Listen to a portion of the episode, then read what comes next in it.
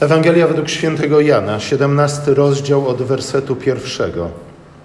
To powiedział Jezus, a podniósłszy oczy swoje ku niebu, rzekł: Ojcze, nadeszła godzina, uwielbij syna swego, aby syn uwielbił Ciebie, jak mu dałeś władzę nad wszelkim ciałem, aby dał żywot wieczny tym wszystkim, których mu dałeś.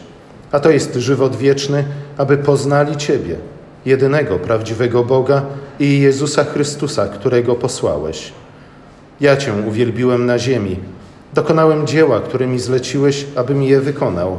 A teraz Ty mnie uwielbij, Ojcze, u siebie samego, tą chwałą, którą miałem u Ciebie, zanim świat powstał.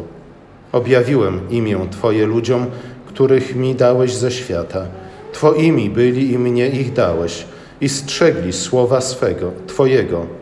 Teraz poznali, że wszystko, co mi dałeś, od Ciebie pochodzi, albowiem dałem im słowa, które mi dałeś, aby oni przyjęli i prawdziwie poznali, że od Ciebie wyszedłem i uwierzyli, że Ty mnie posłałeś. Oto Słowo Boże. W prologu Ewangelii Jana czytamy, że Słowo Boga, który jest Bogiem i które jest u Boga i z Bogiem, stało się ciało i zamieszkało między ludźmi. Pod koniec prologu Jan wyjaśnia, dlaczego to się stało, albo raczej w jakim celu Słowo stało się ciałem. Mówi, Boga nikt nigdy nie widział. Ale właśnie Słowo, które są, stało się ciałem, objawiło nam Boga. Słuchajcie, to jest jedna z tych zmian, jaką widzimy, zauważamy, różnic pomiędzy Starym a Nowym Testamentem. I dlatego właśnie przyjście Chrystusa jest tak ważne, jest kluczowe, jest istotne, jest niezbędne. Kiedy Jan pisze, Boga nikt nigdy nie widział, to czyni wyraźną aluzję do słów, które znajdujemy w Księdze Wyjścia w 33 rozdziale. Tam Bóg powiedział do Mojżesza: Żaden człowiek nie może oglądać mojego oblicza i pozostać przy życiu. Te słowa padły przy okazji Złotego Cielca, czy też epizodu ze Złotym Cielcem. Izrael zgrzeszył, upadł i uczynił sobie właśnie Złotego Cielca, który miał ich dalej prowadzić do ziemi obiecanej. W tej sytuacji Mojżesz modli się do Boga, wstawia się za Izraela, prosi go, błaga, aby Bóg nie porzucał swojego ludu. Prosi Boga, aby potwierdził to, że nadal jest Bogiem przychylnym swojemu ludowi.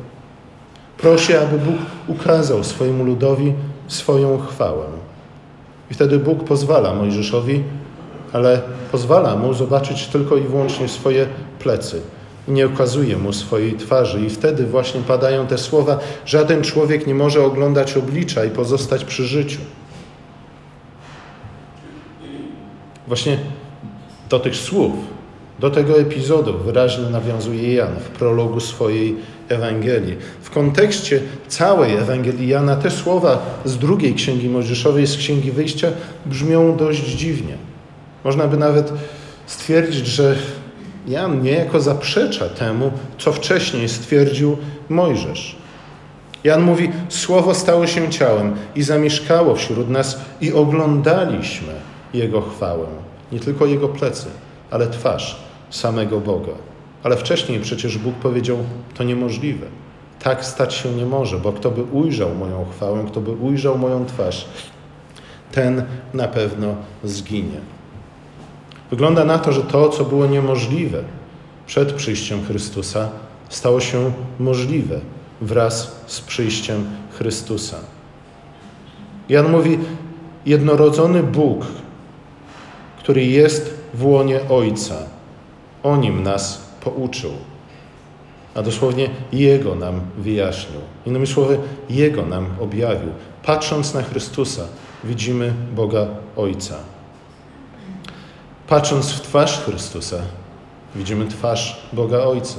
Patrząc, widząc chwałę Chrystusa, widzimy chwałę Ojca. To, co było niemożliwe wcześniej, teraz stało się możliwe. Jan w zasadzie całą swoją Ewangelię skonstruował w ten sposób, aby dokładnie to wyakcentować. Ze względu na to, że w Ewangelii Jana otrzymanie życia wiecznego, a zatem zbawieniu, równa się poznaniu Boga. Nie tylko wynika z poznania Boga, ale poznanie Boga jest właśnie otrzymaniem życia wiecznego, jest samym zbawieniem. Ale jeśli nie możemy ujrzeć Boga, to jak możemy Go poznać? W jaki sposób w związku z tym możemy posiąść zbawienie? Po to właśnie Chrystus przyszedł. Syn stał się ciałem, Słowo stało się ciałem, aby objawić nam Ojca, po to, abyśmy mogli Go poznać i po to, abyśmy mogli zyskać życie, posiąść życie wieczne. Te dwie rzeczy w Ewangelii Jana są nierozłączne. Jednego nie można odłączyć od drugiego. Oczywiście nie chodzi tu tylko i wyłącznie o poznanie intelektualne. Nie chodzi tylko o to, abyśmy wszyscy zapisali się teraz do seminarium we Wrocławiu, tam studiowali teologię, tam stali się mądralami, a nawet może y, przeczytali parę sentencji z Karola Barta i mądrzyli się. Nie o to chodzi. Nie, nie o takie poznanie Boga tutaj chodzi. Nie chodzi o poznanie Boga intymne, o bliskie poznanie Boga. Chodzi o poznanie Boga jako swojego zbawcy, jako swojego Pana. Chodzi o poznanie, które jest oparte na zaufaniu i na zawierzeniu temu, który nas kocha, temu, który jest nam przychylny i temu, który chce nas prowadzić, wprowadzić do swojej chwały. Temu, który chce wprowadzić nas do życia wewnętrznego Trójcy Świętej. O takie poznania chodzi. I w ten sposób słowo poznanie funkcjonuje często w Starym Testamencie i w Nowym Testamencie. Czytamy, że zanim Adamowi i Ewie urodziła, urodziło się dziecko, najpierw Adam poznał Ewę. Zatem to poznanie jest czymś więcej niż tylko i wyłącznie intelektualnym poznaniem. Ale u Jana poznanie Boga jest konieczne do zbawienia. A to oznacza, że w tym celu właśnie przyszedł Chrystus, aby objawić nam Boga i abyśmy w ten sposób mogli, mogli dostąpić życia wiecznego. A to jest życie wieczne, aby Ciebie znali, czytaliśmy w dzisiejszym tekście. Jedynego prawdziwego Boga oraz tego, którego posłałeś, Jezusa Chrystusa. Poznanie wcielonego Słowa, poznanie wcielonego Syna daje nam prawdziwe poznanie Boga, czyli życie wieczne. Często teologowie mówią, że o wiele łatwiej jest stwierdzić, kim Bóg nie jest albo jaki Bóg nie jest. To jest tak zwana teologia negatywna, nie w sensie takim, że neguje to, że Bóg istnieje, ale negatywna ze względu na to, że o wiele łatwiej jest powiedzieć, jaki Bóg nie jest. Ale wraz z przyjściem Chrystusa nie możemy ograniczać się tylko i wyłącznie do uprawiania właśnie takiej negatywnej teologii. Ze względu na to, że patrząc na Chrystusa, widząc wszystko i cokolwiek On robi, widzimy samego Ojca, ponieważ On jest dokładnym i wiernym i zamierzonym przez Ojca odbiciem chwały Ojca. Jan wyjaśnia, że jak to jest możliwe, że patrząc na Chrystusa, patrząc na wcielone Słowo, na wcielonego Syna, możemy poznać prawdziwie, a nie tylko w przybliżeniu, nie tylko teoretycznie, nie tylko metaforycznie Ojca. I tutaj posługuje się koncepcją, którą teologowie nazywają perychorezą, czyli wzajemnym zamieszkiwaniem. Nie musicie pamiętać tego słowa, ale możecie je zapamiętać, ze względu na to, że w pewnym sensie drugą część tego słowa już doskonale znacie. Choreo. Od tego słowa pochodzi jakie słowo? Choreo. Grafia na przykład. Czym jest choreografia? Sprawdzicie sobie to na Wikipedii. E, choreo odnosi się do tańca, do ruchu. Peri to jest wzajemne okrączanie się, tak jakbyśmy razem ze sobą tańczyli. Ogólnie rzecz biorąc, tę koncepcję tłumaczy się, wyjaśnia się jako wzajemne zamieszkiwanie. Ojciec zamieszkuje życie syna, syn zamieszkuje życie ojca. Jan nigdy nie posługuje się tą, tym słowem, tą, tą frazą, ale kiedy czytamy jego Ewangelię, to zauważamy, że tak naprawdę bardzo często Jan dokładnie o tym mówi. I tak na przykład w czternastym rozdziale Ewangelii Jana Pamiętajcie, to jest część tej długiej, najdłuższej w Ewangelii Jana wypowiedzi Chrystusa do uczniów. Trzynasty rozdział to jest obmycie uczniom stóp. Nie? To jest ta ostatnia wieczerza, jaką Chrystus spożywa przed swoim aresztowaniem i męką ze swoimi uczniami. Kończy się to wszystko 17 rozdziałem, którego fragment dzisiaj czytaliśmy. gdzie znajdujemy arcykapłańską modlitwę Chrystusa za swoich uczniów i za, za Kościół. I tu właśnie Jezus mówi, rozmawia ze swoimi uczniami. W trakcie tej rozmowy apostołowie zadają Jezusowi pytanie, różne pytania. Tomasz pyta, Panie, nie wiemy dokąd idziesz, jak możemy znać drogę? Co Jezus mu odpowiada? Jezus najpierw mówi, ja idę do Ojca, gdzie ja idę teraz pójść nie możecie. I wtedy Tomasz mówi, ale nie znamy drogi, dokąd idziesz? Co Jezus mu mówi? Ja jestem drogą. Innymi słowy, znacie drogę do Ojca, wiecie, jak do Niego się dostać. Wystarczy, że spojrzycie na mnie. Wystarczy, że posłuchacie mnie. Wystarczy, że popatrzycie, co ja robię i będziecie mnie naśladować. A potem Filip prosi, Panie, pokaż nam Ojca, a to nam wystarczy. Słuchajcie, gdybyśmy zrozumieli, o czym tu Filip mówi, o co prosi, to tak naprawdę zrozumieliśmy, byśmy, po co Chrystus przyszedł. Nie? Chrystus przyszedł dokładnie po to, aby pokazać nam Ojca. Ech, nie do końca chyba pojmujemy, co to znaczy zobaczyć Ojca, bo gdybyśmy to pojęli, to byśmy zrozumieli, czym jest życie wieczne i czym jest zbawienie, które Chrystus nam przyniósł. I dlaczego Filip mówi, to nam wystarczy, nic więcej, niczego więcej nie potrzebujemy.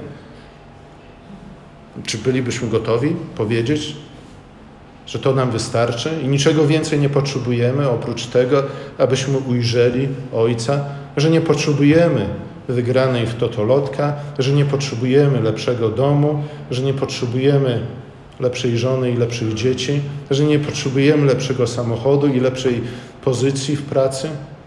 Pokaż nam Ojca, a to nam wystarczy. Jezus już wcześniej powiedział, że kto poznał Jego, ten poznał Ojca. Bardzo prosta odpowiedź. Słuchajcie, tu, na kartach Ewangelii, wszystko jest. Poznajmy Jezusa, a poznamy Ojca i niczego więcej nam nie będzie trzeba. Na co Filip ze zdziwieniem pyta, ale kiedy widzieliśmy Ojca? Na co Jezus odpowiada, widząc mnie, widzieliście Ojca. Znacie Go, ponieważ, i tu słuchajcie, Ojciec jest we mnie, a ja w Ojcu. Nie? To jest właśnie to wzajemne zamieszkiwanie. To jest ta perychoreza, o której Jan bardzo często mówi. Innymi słowy, możemy oglądać Ojca w Synu. Lecz nie dlatego, że Syn jest tożsamy z Ojcem, nie dlatego, że Ojciec stał się ciałem, ale dlatego, że Ojciec zamieszkuje Syna, a Syn zamieszkuje Ojca. Dlatego, że ich życie, jednego i drugiego, choć są osobnymi osobami, nie, jednostkami, to ich życie jedno, jednego i drugiego tak wzajemnie przenika życie drugiego, iż w pewnym sensie stają się jednym. Dlatego mówimy o jednym Bogu. Dlatego patrząc na Syna, możemy poznać Ojca.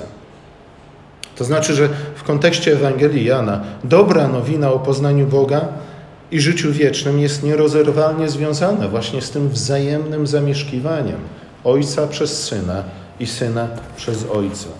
Oczywiście nie powinniśmy zapominać o Duchu Świętym, a ten fragment dotyczy Ojca i Syna, dotyczy tego, dlaczego. Możemy zyskać życie wieczne poznając Ojca, patrząc na Syna. Jeśli Ojciec nie zamieszkuje Syna, to samo przyjście Syna na świat nie zapewnia nam życia wiecznego.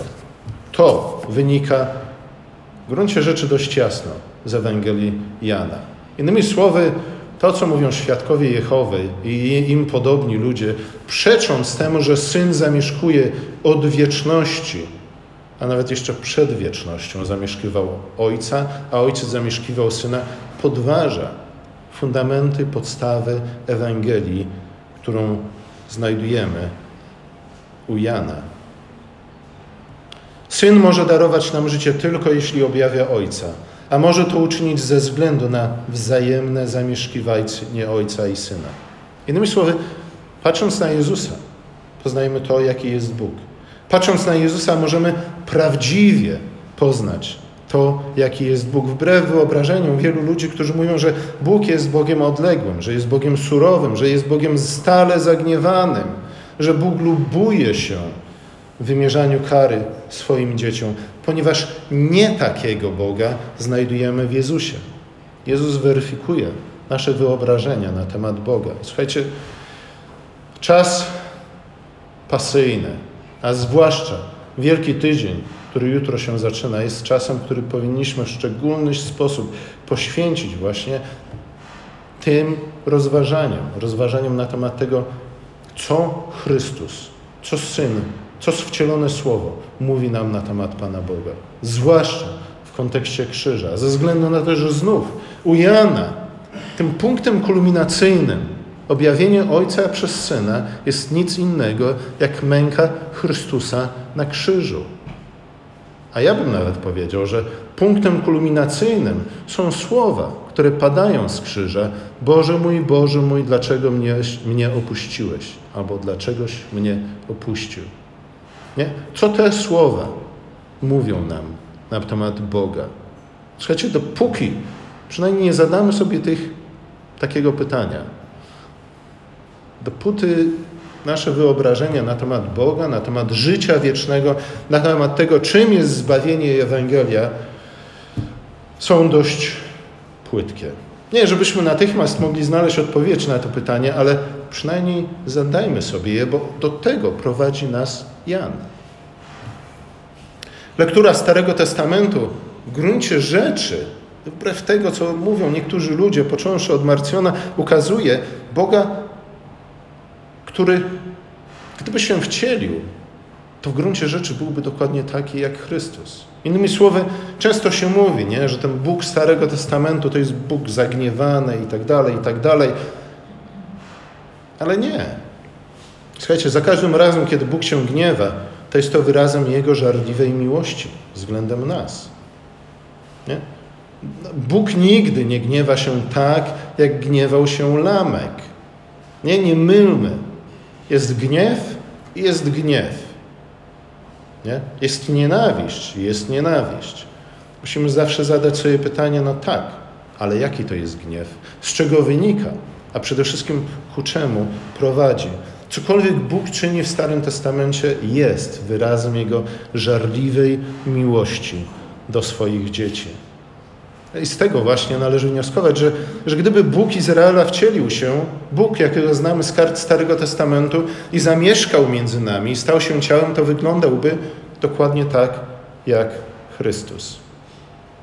I rzeczywiście, i oczywiście Jezus jest wcieleniem prawdziwego Boga. Mimo to, to właśnie Ewangelie muszą być miarą naszego wyobrażenia o Bogu. Nie? Ze względu na to, że w Ewangeliach znajdujemy to dopełnienie objawienia, które jest zapowiedziane już w Starym Testamencie, ale tu znajdujemy kulminację. Kulminacją, która, którą jest nic innego jak krzyż Chrystusa, czy raczej Chrystus wiszący na krzyżu. Dalej w 17 rozdziale Ewangelii Jana, Jan czy Jezus jeszcze raz wraca dokładnie do tej koncepcji. Mówi, jak Ty mnie posłałeś na świat, tak ja ich posyłam. Nie? Jezus wraca do tego wzajemnego zamieszkiwania Ojca w Synu i Synu w Ojcu, ale dodaje jeszcze jeden element. Nie? To znów jest część tej arcykapłańskiej modlitwy Chrystusa za uczniów, za apostołów i za Kościół, za tych, którzy uwierzą dzięki świadectwu apostołów. I mówi o wzajemnym zamieszkiwaniu syna w ojcu, ojca w synu, ale potem mówi, prosi o jedność między uczniami, prosi o jedność w kościele. Prosi w gruncie rzeczy o to, abyśmy my mogli właśnie w ten perychoretyczny sposób zamieszkać w Ojcu przez Syna, ale także zamieszkać w sobie nawzajem. Innymi słowy, Ewangelia o perychorezie, o wzajemnym zamieszkiwaniu Ojca w Synu i Synu w Ojca, prowadzi nas do poznania Boga w Synu i przez Syna, prowadzi nas do życia wiecznego, ale tym życiem wiecznym jest w gruncie rzeczy nie tylko to, że my możemy zamieszkiwać w Ojcu przez Syna, nie tylko to, że my możemy uczestniczyć już tu i teraz w życiu trójjednego Boga, ale także, że możemy zamieszkiwać nawzajem siebie, jeden drugiego. Nie? To jest ta miłość do brata, do którego ciągle jesteśmy wzywani. To jest ta miłość, o której mówi Jezus również w arcykapłańskiej modlitwie. Mówi, że jeśli i kiedy ci, którzy nazywają się uczniami Chrystusa, zaczną zamieszkiwać wzajemnie jeden drugiego, jeśli uczynią w swoim życiu miejsce dla siebie nawzajem, jeśli autentycznie będą uczestniczyć, oczywiście nie jako pasożyty, nie? to jest łatwe, w ten sposób chcielibyśmy i zamieszkujemy bardzo często życie siebie nawzajem, ale nie.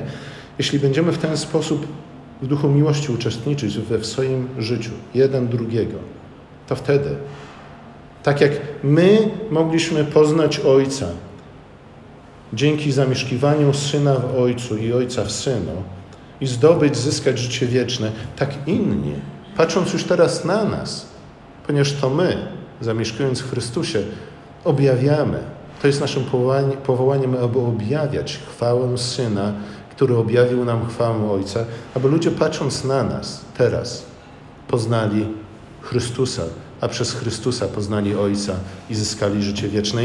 Innymi, słowy, słuchajcie, Jan zdaje się mówić, że najmocniejszym świadectwem, jakie możemy złożyć przed światem, to nie jest jakieś tam wymądrzanie się na temat ewolucjonizmu, wymądrzanie się na temat apologetyki, wymądrzanie się na temat tego czy innego systemów teologicznych. Nie.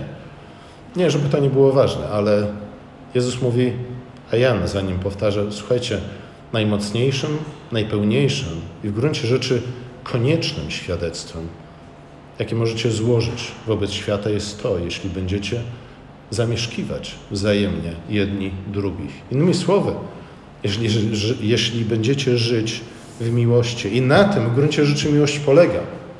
Nie? Tu Jan dość jednoznacznie definiuje nam, czym jest miłość. Te ostatnie słowa wypowiedziane przez Jezusa podczas ostatniej wieczerzy, Jezus modli się tutaj za, za uczniów, modli się za swój Kościół. E, w tej modlitwie Jezus mówi znów o swojej więzi z Ojcem, o swojej więzi z uczniami i o więzi uczniów między sobą. Mówi, że to jest konieczne i niezbędne, aby ludzie mogli poznać Boga i aby ludzie mogli w ten sposób zyskać, zdobyć, posiąść życie wieczne.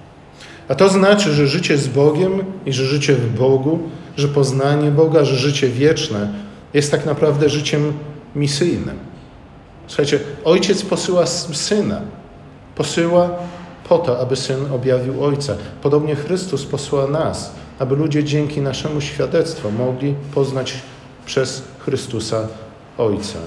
Syn objawił nam Ojca nie po to, tylko i wyłącznie, abyśmy my posiedli życie wieczne, ale po to, abyśmy stali się tymi, którzy zaczną objawiać światu chwałę i oblicze Ojca, abyśmy mogli kontynuować misję Syna, aby inni mogli poznać Boga dzięki temu, że myśmy wpierw Go poznali. W jaki sposób?